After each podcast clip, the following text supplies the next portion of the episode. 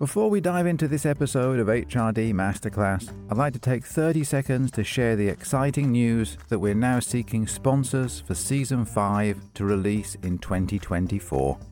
This is a wonderful opportunity to support the podcast series and also share your message with 3,500 HRD listeners around the world. Sponsorship options cost just $750 and $600 per episode, and for full details, contact DARREN at AllBuyPodcast.com. Right, let's start the episode.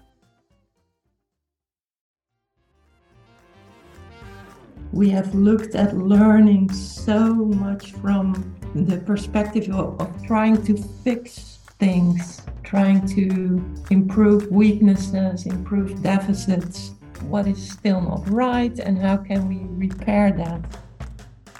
Welcome to Human Resource Development Masterclass, the podcast series from the Academy of Human Resource Development, the organization that leads HRD through research. I'm your host, Darren Short, and here in our third season, we're exploring the relationship between HRD and other topics and disciplines, with the help of leading authors, researchers, and scholars.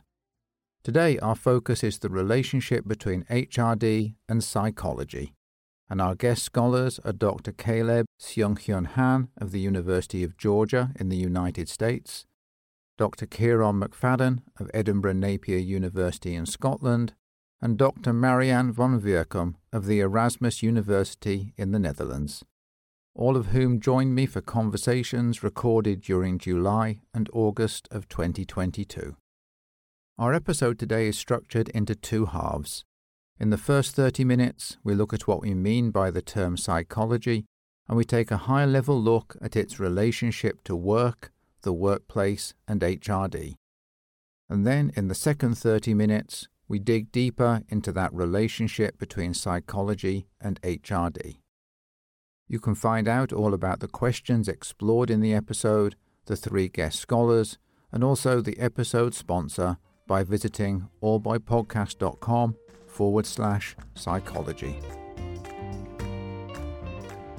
Talking of sponsorship, Human Resource Development Masterclass is only made possible thanks to the wonderful support of our sponsors, who cover all of the costs associated with the series, and so enable us to release them free of charge to listeners like you. I encourage you to show your thanks by checking them out and letting them know just how much their sponsorship means to you. Today's episode is sponsored by the Department of Technology, Leadership and Communication in the Purdue School of Engineering and Technology at IUPUI, and by the board of the Academy of Human Resource Development. The first half of the episode is sponsored by the Department of Technology, Leadership and Communication in the Purdue School of Engineering and Technology at IUPUI, with a focus on practical, real-world, industry-relevant learning experiences and flexible scheduling. The programs offered by the Department of Technology, Leadership and Communication empower students to become transformational leaders and exemplary technical communicators. Their adult, student-friendly certificates and degree programs will help you advance your career to the next level, sharpening your leadership skills and helping you to stay at the top of your field.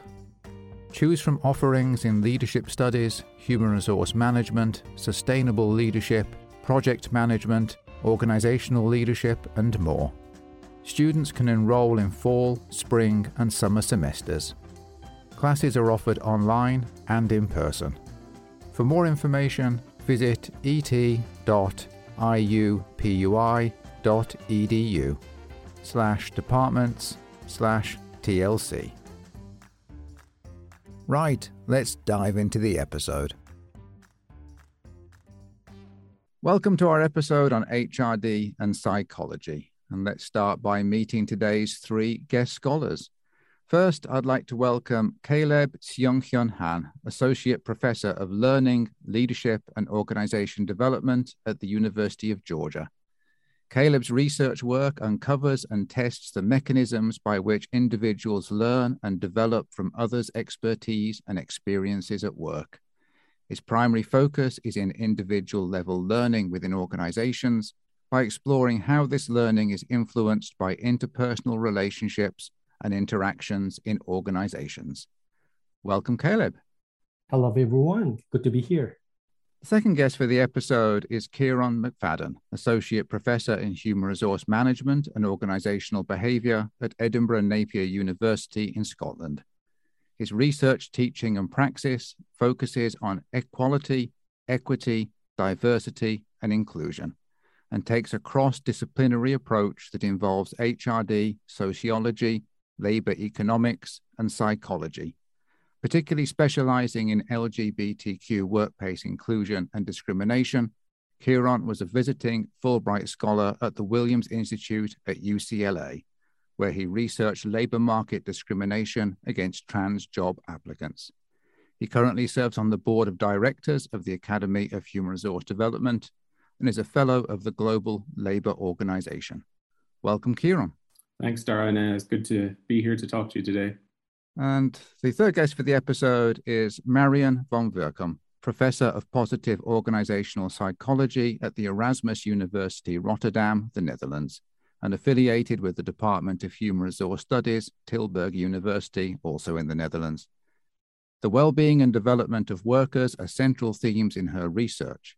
Inspired by positive psychology, she's intrigued by the question of what happens if we take individual strengths instead of their deficits or weaknesses as the starting point for developmental processes. Marianne publishes her research in journals like the Journal of Applied Psychology and the Journal of Occupational and Organizational Psychology. Welcome, Marianne. Thanks, Darren. Thanks for having me, and great to be here. Okay, well, I'd like to start off our conversation by exploring the term psychology so that listeners are clear on that, ready for when we dig deeper into the relationship between psychology and HRD. So what do we mean by that term psychology? Psychology can be defined in various ways. To gain a broad understanding of the nature of a psychology, let me take the simplest but most informative definition provided by Miller. That is, psychology is a scientific study of behaviors, thoughts, and emotions. Based on this general definition, various disciplines have applied the principles of psychology differently. Psychology is a science. That is, it involves a systematic investigation so that theory and practice can be based on verifiable evidence rather than gut feeling or intuition we have. So basically, psychology encompasses a wide range of biological influences, social pressures, and environmental factors that affect how people think, react, and feel. It helps us get better insight into how people act, as well as why they act the way they do. The field of psychology has many specialty areas. In reality, psychology is very diversified with many specialized interests. For example, developmental psychology focuses on developmental behavior over the lifespan that concerns the ways in which people grow and change psychologically. Cognitive psychology focuses on cognitive functioning, our thought processes. It studies human thinking, cognition, and how the mind works. For example, in human resource development, we may apply the technology in how well people remember information and the process knowledge acquired in the training or education program. On the other hand, social psychology studies human social behavior, how our behavior, thoughts, and emotions are mutually associated with other people. Psychology in human resource development, it is not just simply the application or extension of psychological principles to the problems concerning human resource development, but it helps us connect with others and can mean the difference between work life and the life of challenges that have gone unnoticed in our world. I think at a certain point, I felt HRD should have a unique perspective on psychology. That is, psychology is concerned with the behavior in organization that keeps the human resource development focused on the individual. This view assumes that people are consistently different in their attributes and individual behaviors, and information about these individual differences can be applied to predict, maintain, and increase work performance and job satisfaction. And just to add to Caleb's definition of psychology and to add to the depth of different branches and of psychology that he's outlined, we can also see maybe different flavors of psychology as they're applied to different other different disciplines. So obviously today we're going to talk about HRD and that relationship. We can also look at how psychology has improved and deepened our understanding of other things like other disciplines like economics, for example, behavioral economics coming in the 1970s. So it's a complex field. It's a complex, there's complex subfields there. I guess I would agree with Caleb there that there's no one simple definition of psychology, just it's an overarching banner which can be applied to many different contexts between individuals, between social groups in the workplace or outside of the workplace, and of course to the organization as well. Yeah, maybe it's also good to say something about research methods that are predominantly used in psychology, and that is, of course, depending, I guess, of the stream of psychology that you work in. But in general, I would say that psychology has a strong focus on measuring psychological constructs and also on applying statistics to find relationship between different psychological constructs. And another method is doing experiments in the lab or in the field.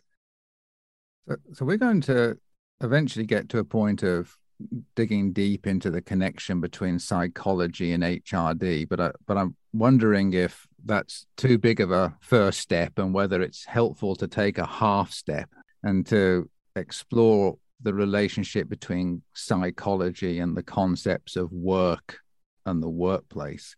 And also how that relationship between psychology, work, and the workplace has potentially changed over recent years. So what are your thoughts about the relationship between those? So yeah, if we start with this second part of that question about how the relationship has changed over the years, and we go back to what's often marked as the beginning of management theory and looking at work in a more scholarly sense. We look at Taylorism, we look at Frederick Taylor and his time and motion studies with the Gilbreths, and we look at Fordism, how to divide a job into equal tasks, individual, discrete tasks, how to reduce the complexity of the work, and how to make it easy that anyone can come along and pick up those skills, pick up those jobs, do those tasks in a relatively easy manner, all with this aim to increase efficiency, to increase productivity, and of course then to help profits. The profit motive is kind of over everything here. And so then we have kind of psychology coming in, maybe at the start of the human relations movement with Elton Mayo, looking at organizational culture. And he's really pointing towards the aspects that we now think of as psychology in terms of individual psychology and the individual being, the social aspects of the workplace, and then the workplace itself and the organizational culture and the workplace climate. And so he's really then starting to look at how can that affect people's, again, efficiency and productivity in the workplace? How does that affect how they work? And I think over time, and there was a bit of a hiatus during the war years, but over time, and then especially post-war, World War II, we started to look at how we can use psychology, again, to simplify our understanding of the human being at work. So rather than simplifying the tasks, we're now looking at simplifying the worker and dividing them into discrete units like personality, motivation, job satisfaction. We're looking at social aspects as well, dividing the social aspect of the workplace into discrete units like leadership, teamwork, and things like that. And then we're dividing the organization into discrete units, the organizational culture, the work conditions, and the climate and the reward systems in place. So again, it's all about trying to simplify with the aim of increasing efficiency and increasing productivity, which might be a bit of a cynical view, but then I think it becomes exacerbated with the move towards neoliberalism in the 1970s onwards across many countries in the world, and then more laterally with late-stage capitalism, this drive towards efficiency and effectiveness and utilizing psychology to help that drive. So again, the profit motive coming in overall there, And of course, we've seen clashes between the organization's profit motive and the individual's own motives towards well-being. But psychology has, in my view, been encouraged, and work psychology, in particular industrial psychology, the study of that has been encouraged with an aim to seek the profit motive, to help the profit motive. But perhaps that's maybe too cynical. Yeah, in my view, psychology started being very service-oriented, focusing on organizational interests, the interests of managers. So helping organizations to screen and select the best workers. But I think that throughout time, gradually, it became more involved with the complexity of behaviors and emotions of workers in organizations, their motivation, their engagement, their health, their well-being, but also more concerned with dynamics in teams, issues of diversity, equality, inclusion. So yeah, maybe I'm less cynical, but I think there has been a change as well. I think the work is frequently taken for granted rather than questioned or thought about deeply. Although the concept of the work and workplace is deeply rooted in psychology, it has been regarded as something that we have to do in our lives. So these days, we put more value on work-life balance. Work is regarded as a source of personal fulfillment. The rekindling the concept of psychology, I think it raises more general questions about the importance of cognitive and effective mental processes for understanding work.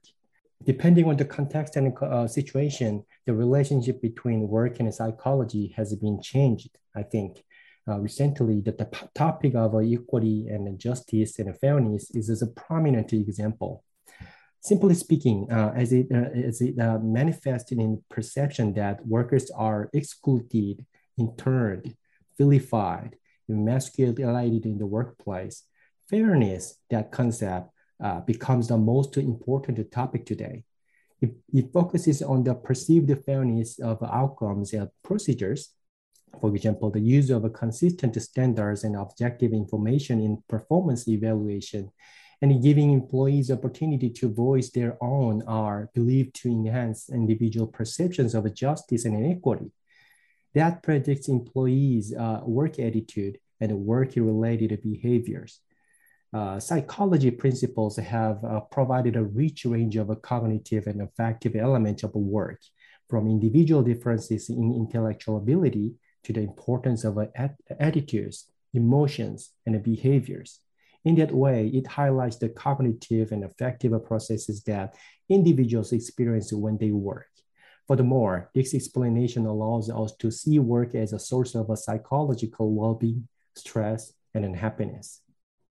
So listening to the answers there, it makes me feel as if psychology is built into a lot of how organizations are structured, the systems within organizations, processes. What I'm wondering is if it's reasonable to say that it's become so mainstream that workers within organizations probably aren't even aware that psychology is underpinning much of what is happening around them.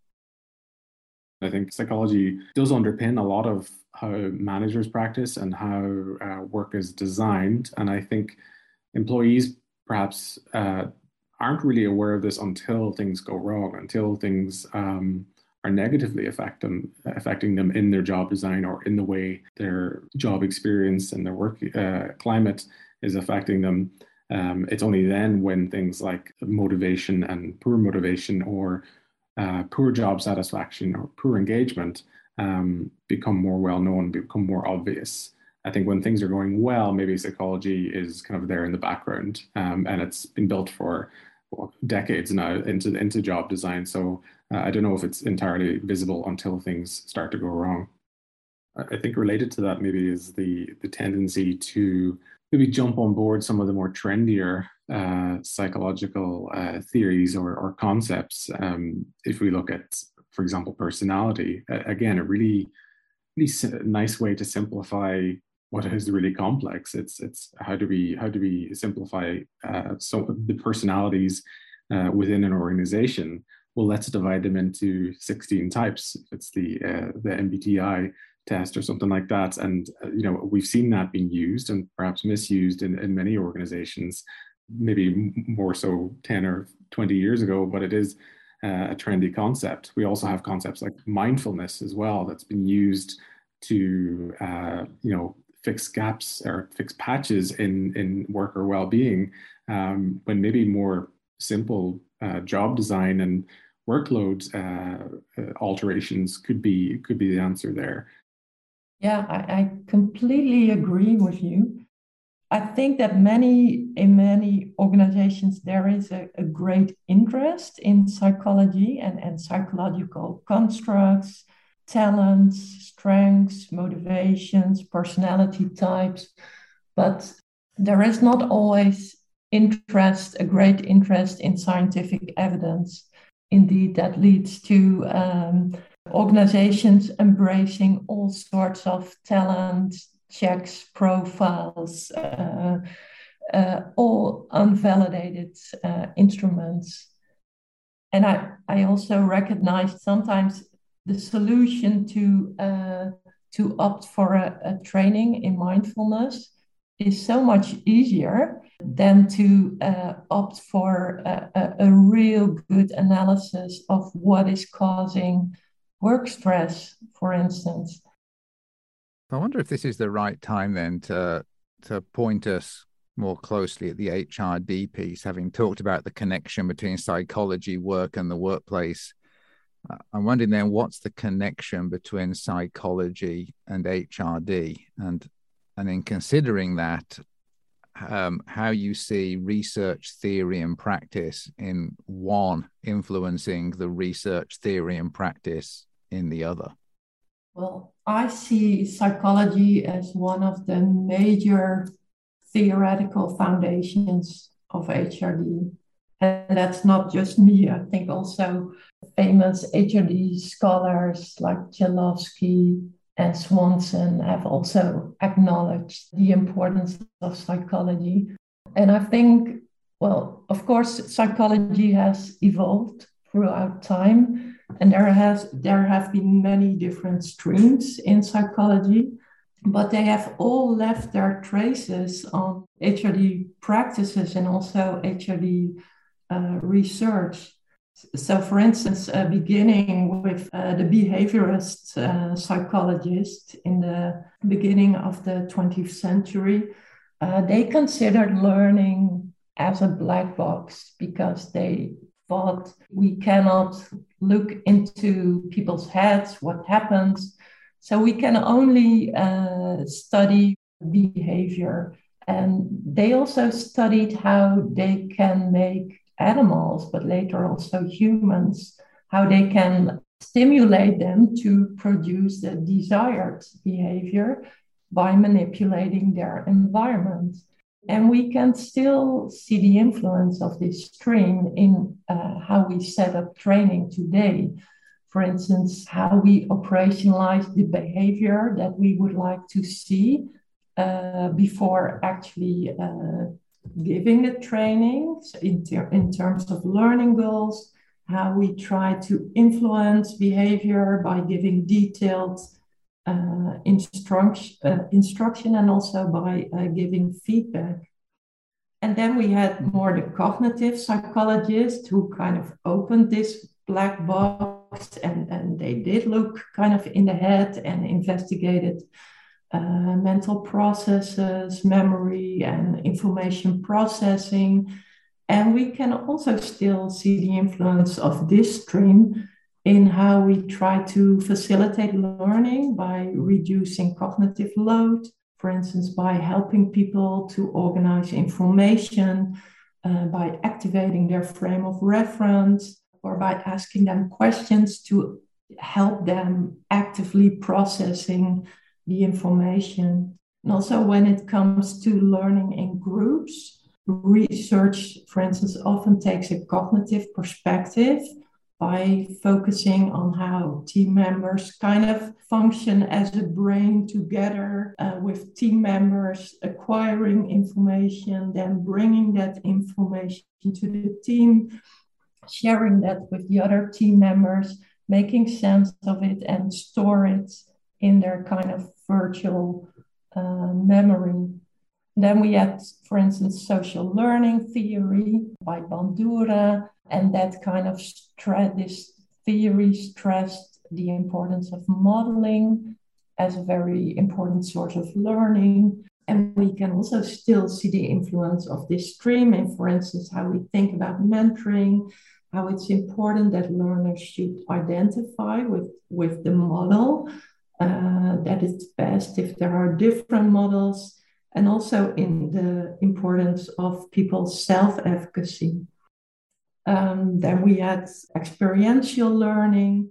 That kind of comes back into HRD in how we facilitate learning in the workplace by a combination of doing the job and helping someone to reflect on it. And for instance, also in how we think about coaching as a method to facilitate reflection. And there is also the stream of humanistic psychology, which kind of considers humans' intrinsic motivation to grow. And we can see that back in the emphasis on facilitating learning in organizations instead of teaching. So if the right circumstances are there and people's needs are fulfilled, so for instance, their needs for autonomy, relatedness, and competence, people will start to learn on their own initiative. Me personally, I'm really active in the field of positive psychology. And positive psychology is concerned with people's well-being and their optimal performance and people's positive traits and states. And this made me really aware that in organizations, we often approach learning and development from a deficit approach. So we start by making this analysis of, okay, what are you good at? What are you not so good at? Okay, what you're good at already, that's not so interesting anymore. But let's focus on what you're not good at yet. And let's try to develop that by using coaching and training. And positive psychology gives a theoretical framework to kind of turn that around. Well, maybe also to make people more motivated for their own developmental processes, because it really ties in with what is important for them and because it builds on their qualities. When it comes to the connection between psychology and HRD, I'd like to talk a little bit about the frame, a lens to view the world. I think that psychology gives us a frame in research, theory, and practice. That being said, a frame is a foundational context, as Miriam said, the context for understanding or interpretation. We do not look at an event and then apply the frame to it. Rather, we see the world and the phenomena itself through our pre-existing frames. Psychology, in the sense, gives us various lenses. It provides a lens looking at the basic human resource development functions within organizations, for example, as the way leadership is developed, how employees are trained and developed, and the measurement of employee job performance. Another lens we might look at is the psychological processes underlying work behavior, such as the motivation to work and the employee engagement, job satisfaction, and employees' stress and burnout, and so forth. In addition, there is another lens on group processes I'd like to highlight here in the workplace, including the relationship between workplace supervisors and subordinates, and how team or work group coordinates to get the job done. Some psychology theories take the broader picture, including the structure of work organizations and organization culture, how the social and the psychological environments affect individual behaviors. That relationship between psychology and HLD emphasizes the psychological aspect of human beings at work, and therefore provides the intellectual foundations for HLD literature. Yeah, I think psychology really puts the human back into human resource development. I think it's also really interesting to look at how HRD then influences psychology to some extent. So almost like, you know, the parent teaches the child, but also the child teaches the parent a little bit as well. You know, I look at diversity training in my work, and one thing that we see with diversity training is the reluctance on some people's behalf to engage in diversity training. And in some cases, they outrightly resist diversity training. And so we can look at that through the lens of psychology, through looking at the concept of reactance, that resistance to anything that seemed to be or perceived to be impinging on one's free will.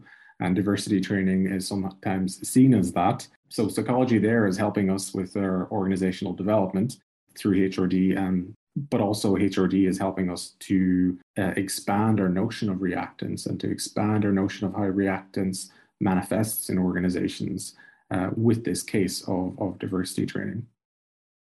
Yeah. Related to that, so how did HRD influence psychology?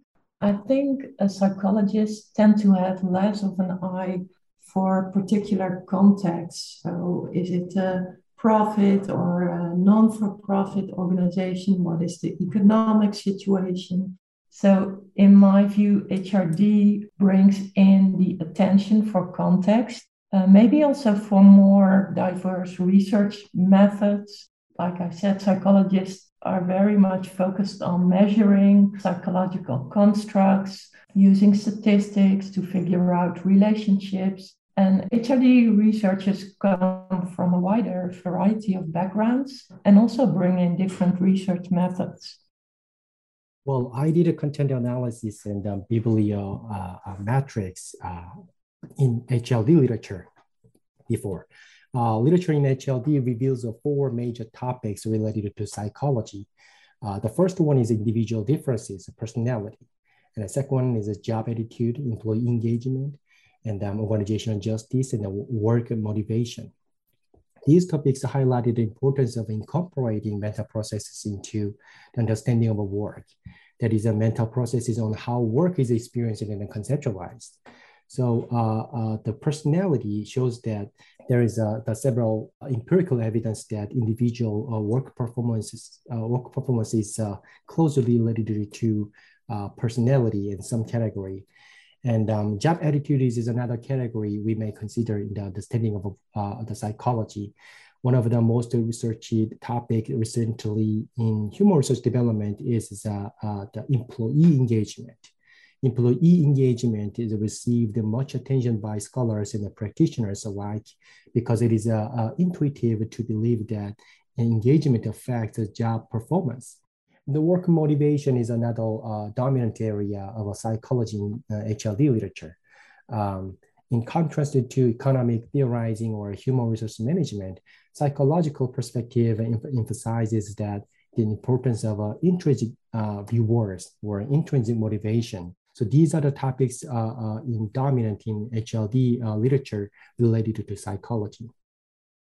I think another key advantage of psychology is that it's given us shared words, shared concepts, shared phrases, and shared ways of talking about these particular concepts, which aren't, you know, unknown to us before we learn about psychology. It's not like something like immunology where we discover that there's germs or there's bacteria or there's viruses.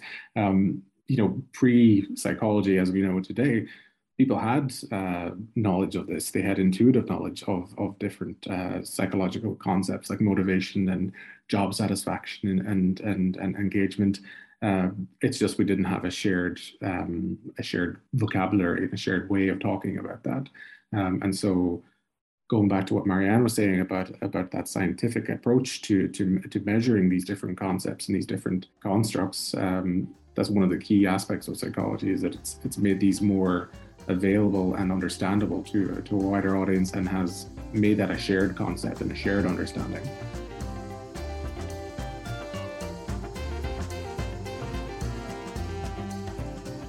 We'll be back in a moment with more from Caleb, Kieran, and Marianne. as we dig deeper into the relationship between HRD and psychology. First, though, here's an important reminder that this episode is brought to you thanks to the wonderful sponsorship support of the board of the Academy of Human Resource Development, which encourages you to consider joining and becoming a member. AHRD is a professional home, a place to learn, teach and share, a space to research, publish and present, a network of scholars, teachers, researchers and practitioners to connect and to apply the art and science of human resource development to change organizations and transform the world through human flourishing. With almost 500 members, AHRD is a global organization made up of, governed by, and created for the human resource development scholarly community of academics and reflective practitioners. Membership includes online access to 4 peer-reviewed world-class journals, 2 decades of conference proceedings with cutting-edge research and thought leadership, and much more. To learn all about becoming a member of AHRD, visit the Member Central page at ahrd.org. Right, let's return to our discussion for the second half of the episode. Welcome back to our episode on HRD and psychology, where I'm joined by Caleb Seung-hyun Han of the University of Georgia, Kieran McFadden of Edinburgh Napier University, and Marianne van Woerkom of Erasmus University Rotterdam. Already we've discussed what's meant by the term psychology and also the relationship between psychology and HRD. And so I'd like to start off this second part of the episode by digging deeper into that relationship. And specifically, I'm wondering about what extent HRD looks the way it does because we've emphasized certain aspects of psychology over others. And then also perhaps whether HRD could look different if we emphasized other aspects of psychology in the future. Well, psychology plays a critical role in human resource development. It helps us at all levels of organizations select and support, motivate, and train employees and develop organizations too. It also helps us build a better workplace and foster organization culture.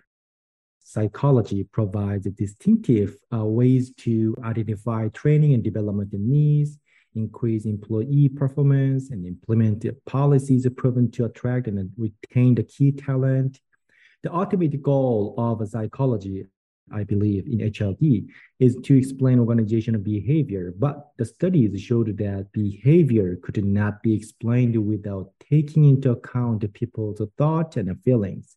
Personality, job attitude, and work motivation are good examples.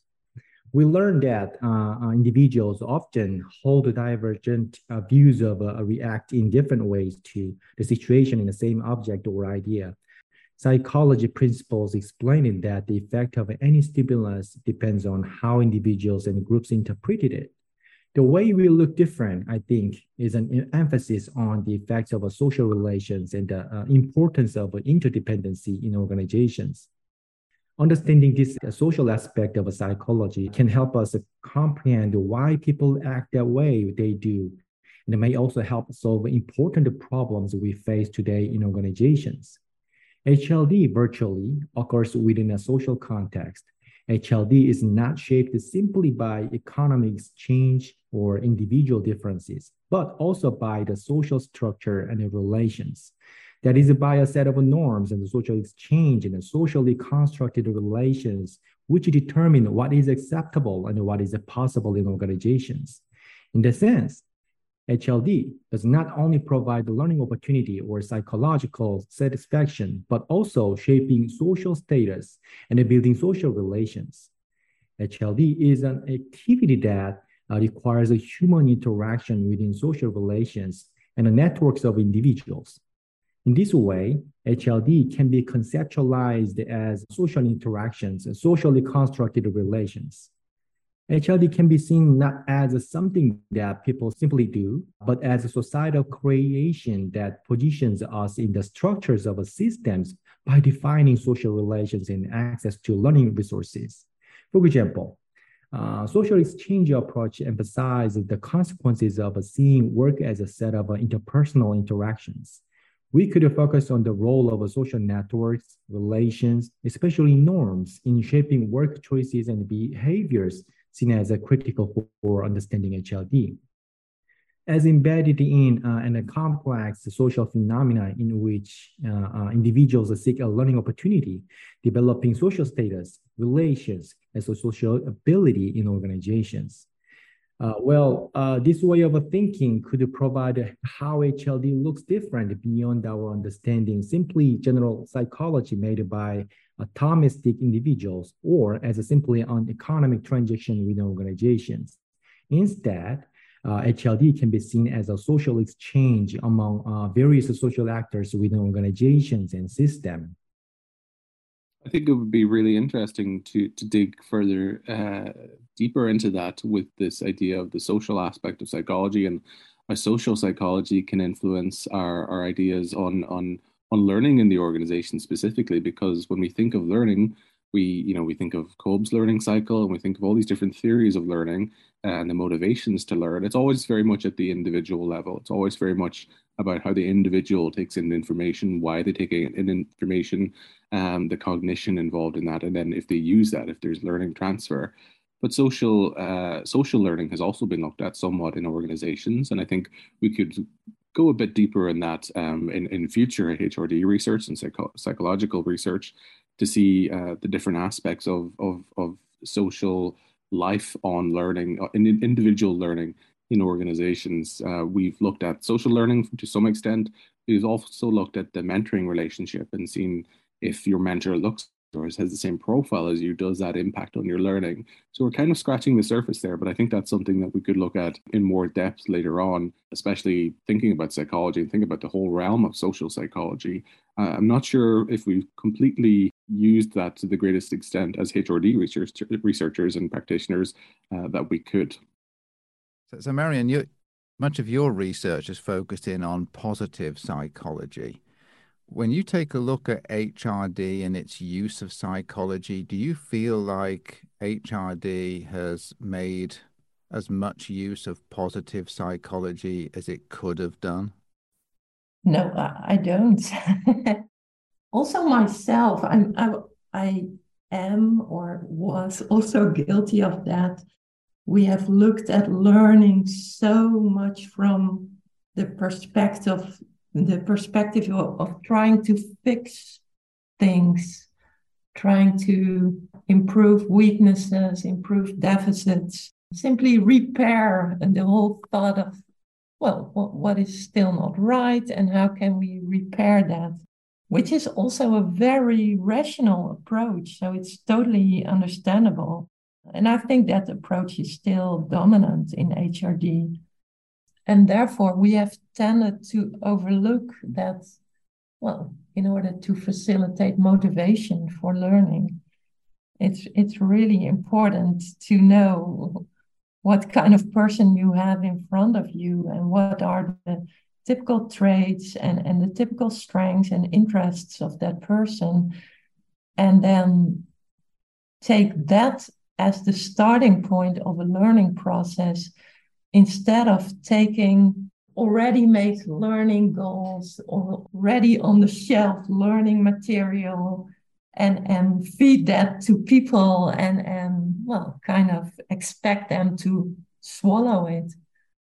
When you take a look at some of the core processes and models within HRD, much of them do assume that there is a deficit, a gap between what we have and what we need to have, and HRD figures out the best way of filling that gap. And I can understand why it takes that approach, but it also feels like it's missing a possible and how can we adopt positive psychology to also help people to build on the strengths that they already have. Yeah, I completely agree. I think this whole gap approach is very dominant in HRD, and maybe also in other, if you look broader, also in HR research that is also very much focused on well, preventing failure, preventing mistakes, managing risks, etc.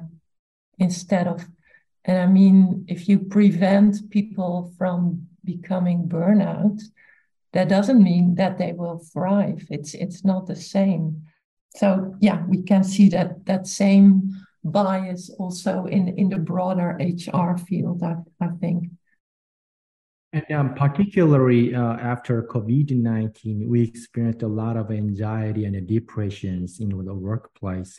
And in that sense, that reminds me of that. What is the end point of HRD? Is that the performance or learning improvement? Well, we needed to think about or switch our perspective toward taking an approach of a positive psychology, more focusing on the positive events or influences in our life. For example, positive experiences like joy or inspiration and happiness, or positive states in organization, resilience or compassion toward the community or the organization and groups, and building a positive institution like positive principles within the system, within the entire organization. So that's the thing we have to consider nowadays. So we've talked a lot then about the relationship between psychology and HRD. And I'm wondering now if we put that together and look at how psychology and HRD can work together, and specifically how psychology could help HRD to address some of the major challenges that organizations are facing over the next few years.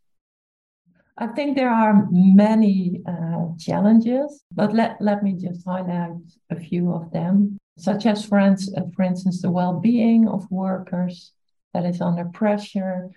We have the aging work population, and we need people to work longer. Still many, in spite of the shortages on the labor market, still many people are being excluded from entering the labor market. And we have huge environmental challenges. So focusing on the well-being of workers, well, we know that many people suffer from psychological complaints or burnout. And, well, a psychological theory such as self-determination theory, which is already quite old, that has taught us that people have basic psychological needs that need to be fulfilled in order to feel well, and also in order to feel intrinsically motivated for their development. So if a job doesn't make a worker feel competent and related to others and also autonomous, then this will probably in the end have a negative impact on the mental health of the worker. And I think that self-determination theory provides kind of a lens to look at the jobs that organizations are offering and can help to stimulate organizations to maybe just make better jobs. And there's also a role for the workers themselves, I think. We can also teach them to use strategies to fulfill their own needs. Then the challenge of the aging work population, we do need to keep older workers in the workforce. So therefore, we need to understand how their motives change when people age. And a theory like social emotional selectivity theory can help to understand how people's motives change when they age.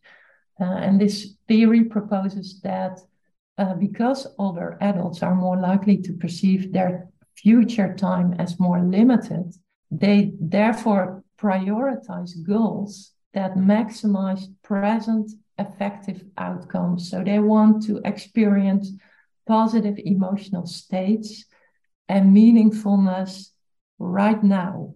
And I think it's also important to stress that this does not mean that older people, all the workers, are no longer interested in learning and development, but they do have a need to play to their strengths and interests, because this generates these positive, effective outcomes.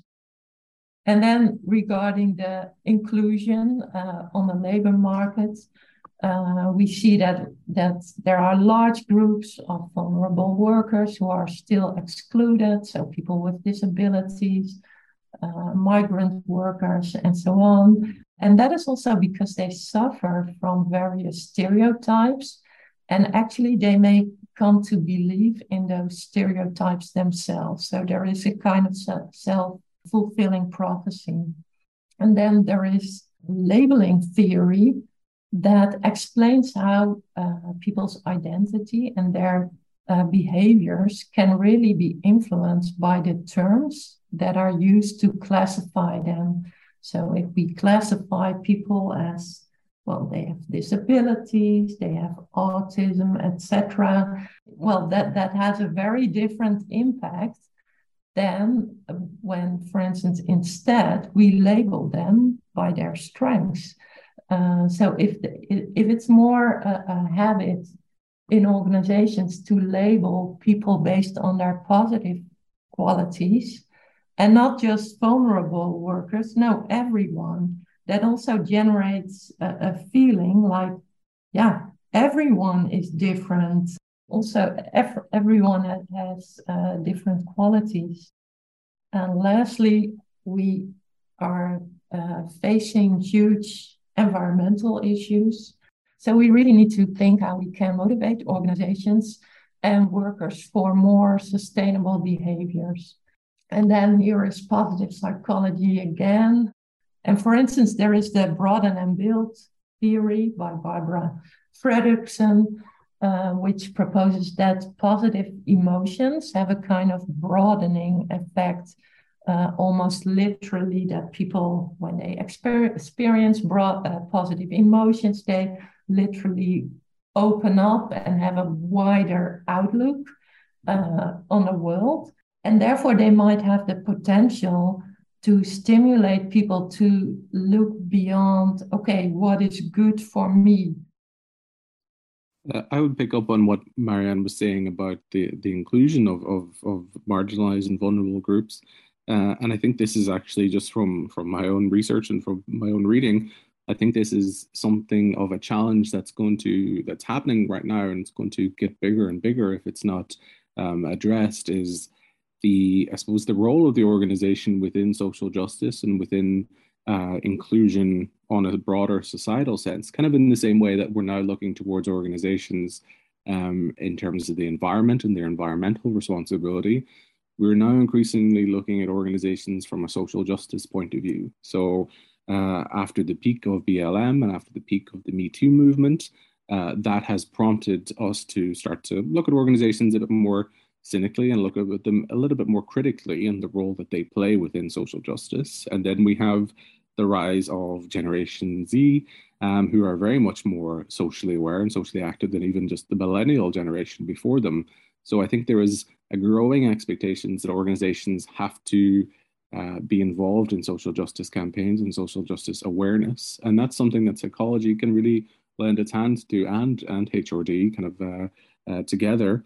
Psychology telling us about stigma, exploring unconscious bias or conscious bias, and looking at the mechanisms of exclusion on a psychological sense and an interpersonal sense. And then HRD is this kind of facilitator of this learning and within organizations. And we might not be able to change those who would be biased or those who would be discriminatory, but we could at least change those who weren't aware of that beforehand and aware of the different aspects in which bias and exclusion, marginalization and hatred manifest within organizations and outside organizations. So I think that's another challenge that's coming along, and I think it's one that HRD and psychology are both really, really well suited towards ameliorating. I think Marianne and Karen pointed out so many great things about the implications of psychology approaches in HRD. But at the time, the point of time we face the post-coronavirus phase, it is obvious that COVID-19 reshaped the workplace and the way we work. The boundary of psychology in HRD stretches well beyond the physical domain of the workplace because many of other factors may influence the work behavior. For example, lockdown and the enforced remote working came to the forefront of the critical factors such as work-life balance and family responsibility, cultural influences, or employment-related legislations and non-work emergency. Even more significant is that we have to be concerned about the effect of work on non-work behaviors. Psychology may help us concentrate on the reciprocal impact of work on life and the life on our work.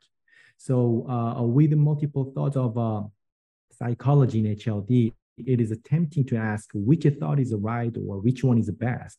So by crafting a comprehensive integration of the diverse conceptualizations of HLD, psychology provides a rich foundation for this critical discourse. In a macro level, how a pandemic like COVID-19 influences organizational learning, leadership, and organizational development. In a micro level, how employee well-being is achieved by HLD policies, or how informal or incidental learning are motivated in the workplace. As I listen there, I'm thinking about the potential that there is, therefore, for HRD and psychology to work together, and for HRD to leverage more psychology. As it does that, my guess is that HRD practitioners are going to find themselves in a position where they have to determine which are the right tools, instruments, and methods to actually be able to do that, and how to distinguish between those that are valid and those, as Kieran mentioned earlier, that are potentially just fads. So I'm wondering what your advice would be for HRD professionals on how to go about doing that in the future, how to ensure that the psychology tools, instruments, and methods have actually been validated by research and theory. So I think there's kind of three main dimensions to the use of tools or instruments or certain methods within organizations. I mean, first of all, we have the aim and how well it reaches that aim, this method or this intervention. Is it valid, like you say?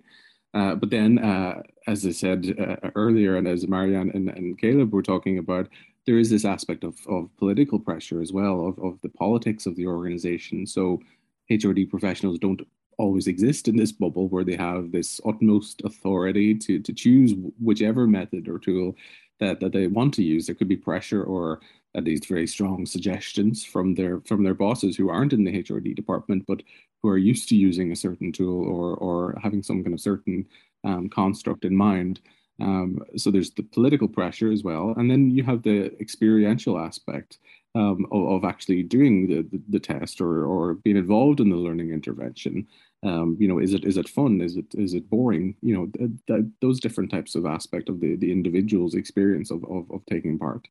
And so you have this kind of quagmire, this murkiness of these conflicting goals and aims that then impact on the HRD professionals' ability to objectively assess or validate the tools and methods that are used.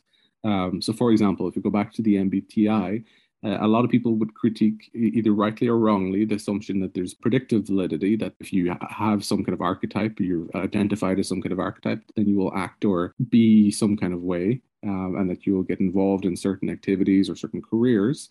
And the MBTI would say that there's that's not the point of this, it's to stimulate conversations, but there is that stereotype or that idea that that's what it's for. There's also the criticism that it represents aspects of personality as bimodal, so a binary, so you're extrovert or introvert, rather than a spectrum where we have ambiverts and the shades of grey in between. But of course, the MBTI is very, very much in vogue. It's been popular for decades now. So there could be some management pressure there. There could be some kind of idea, well, this big management consulting company are doing it, so we should do it as well.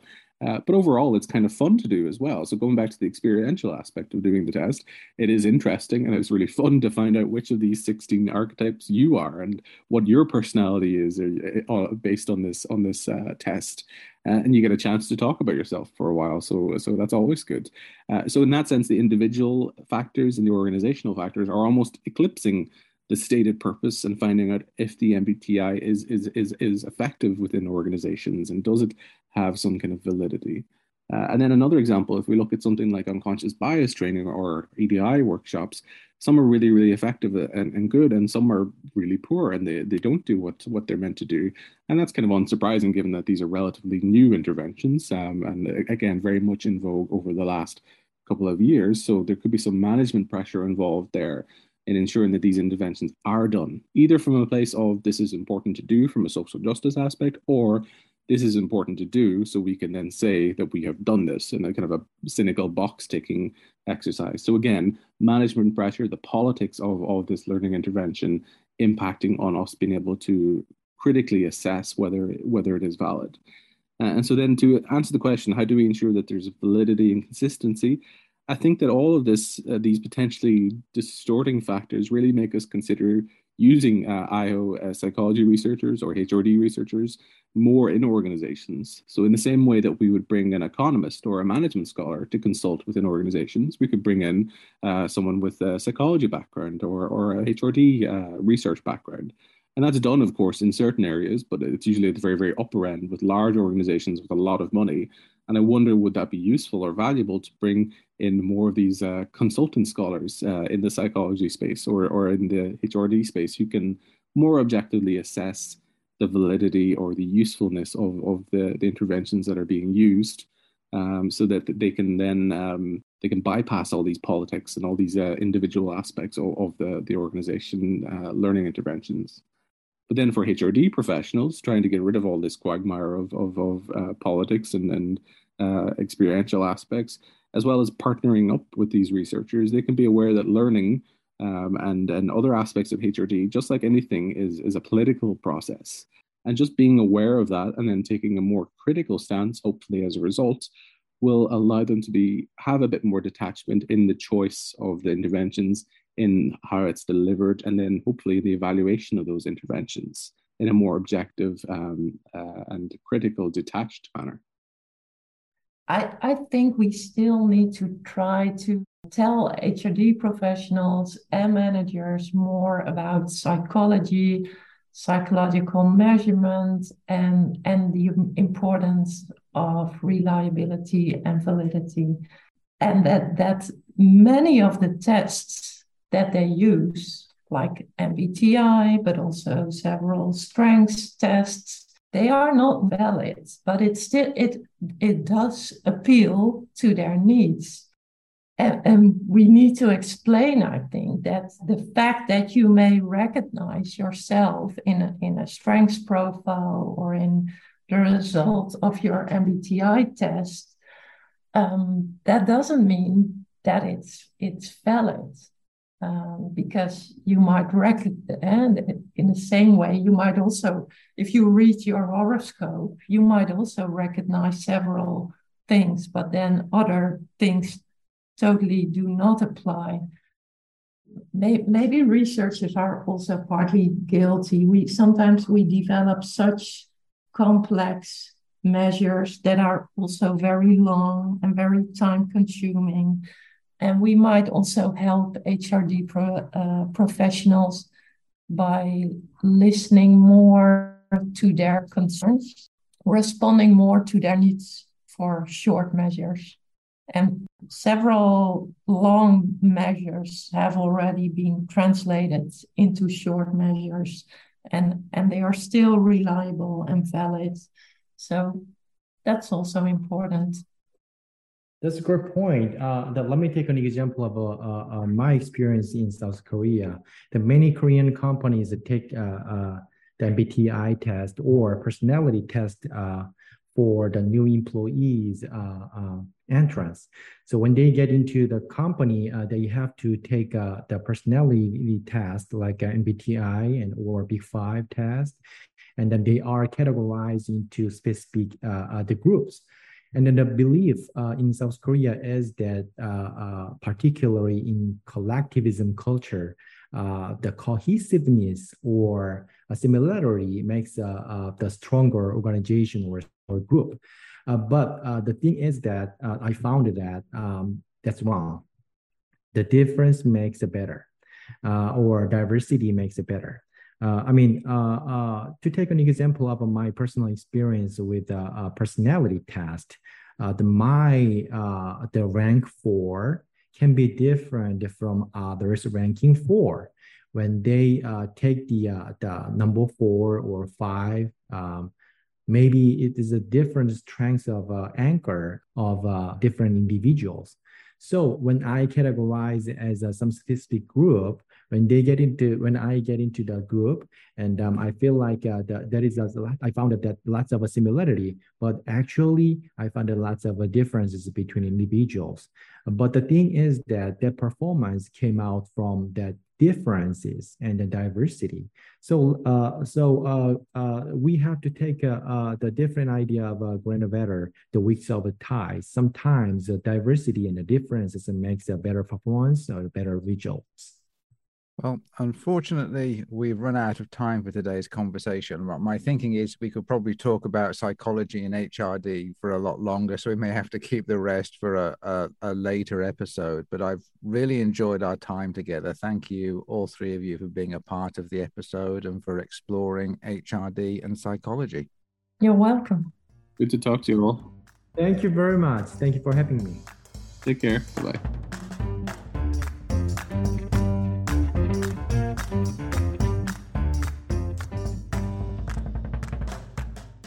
Thank you so much for joining me for this episode. It was wonderful spending time with Caleb Seung-hyun Han, Kieran McFadden, and Marianne van Woerkom. If you enjoyed this episode, check out all of our others. There were 22 episodes in the first 2 seasons, and we're releasing a further 11 here in the third. Between them, they provide access to conversations with over 75 leading HRD scholars from around the world. New episodes release weekly. To learn more about the series, check out HRD Masterclass.com. And to learn about the Academy of Human Resource Development, check out ahrd.org. By becoming a member, you can access extra bonus materials. Also, don't forget to look into our sponsors, the Department of Technology, Leadership and Communication in the Purdue School of Engineering and Technology at IUPUI by visiting their website at et.iupui.edu/departments/TLC. I'm looking forward to being with you in our next episode when we're exploring the relationship between HRD and STEM with the help of Dr. Hannah Love of Divergent Science, Dr. Alina Waite of Indiana State University, and Dr. Jill Zarestky of Colorado State University. Until then, this is Darren Short signing off from the Human Resource Development Masterclass.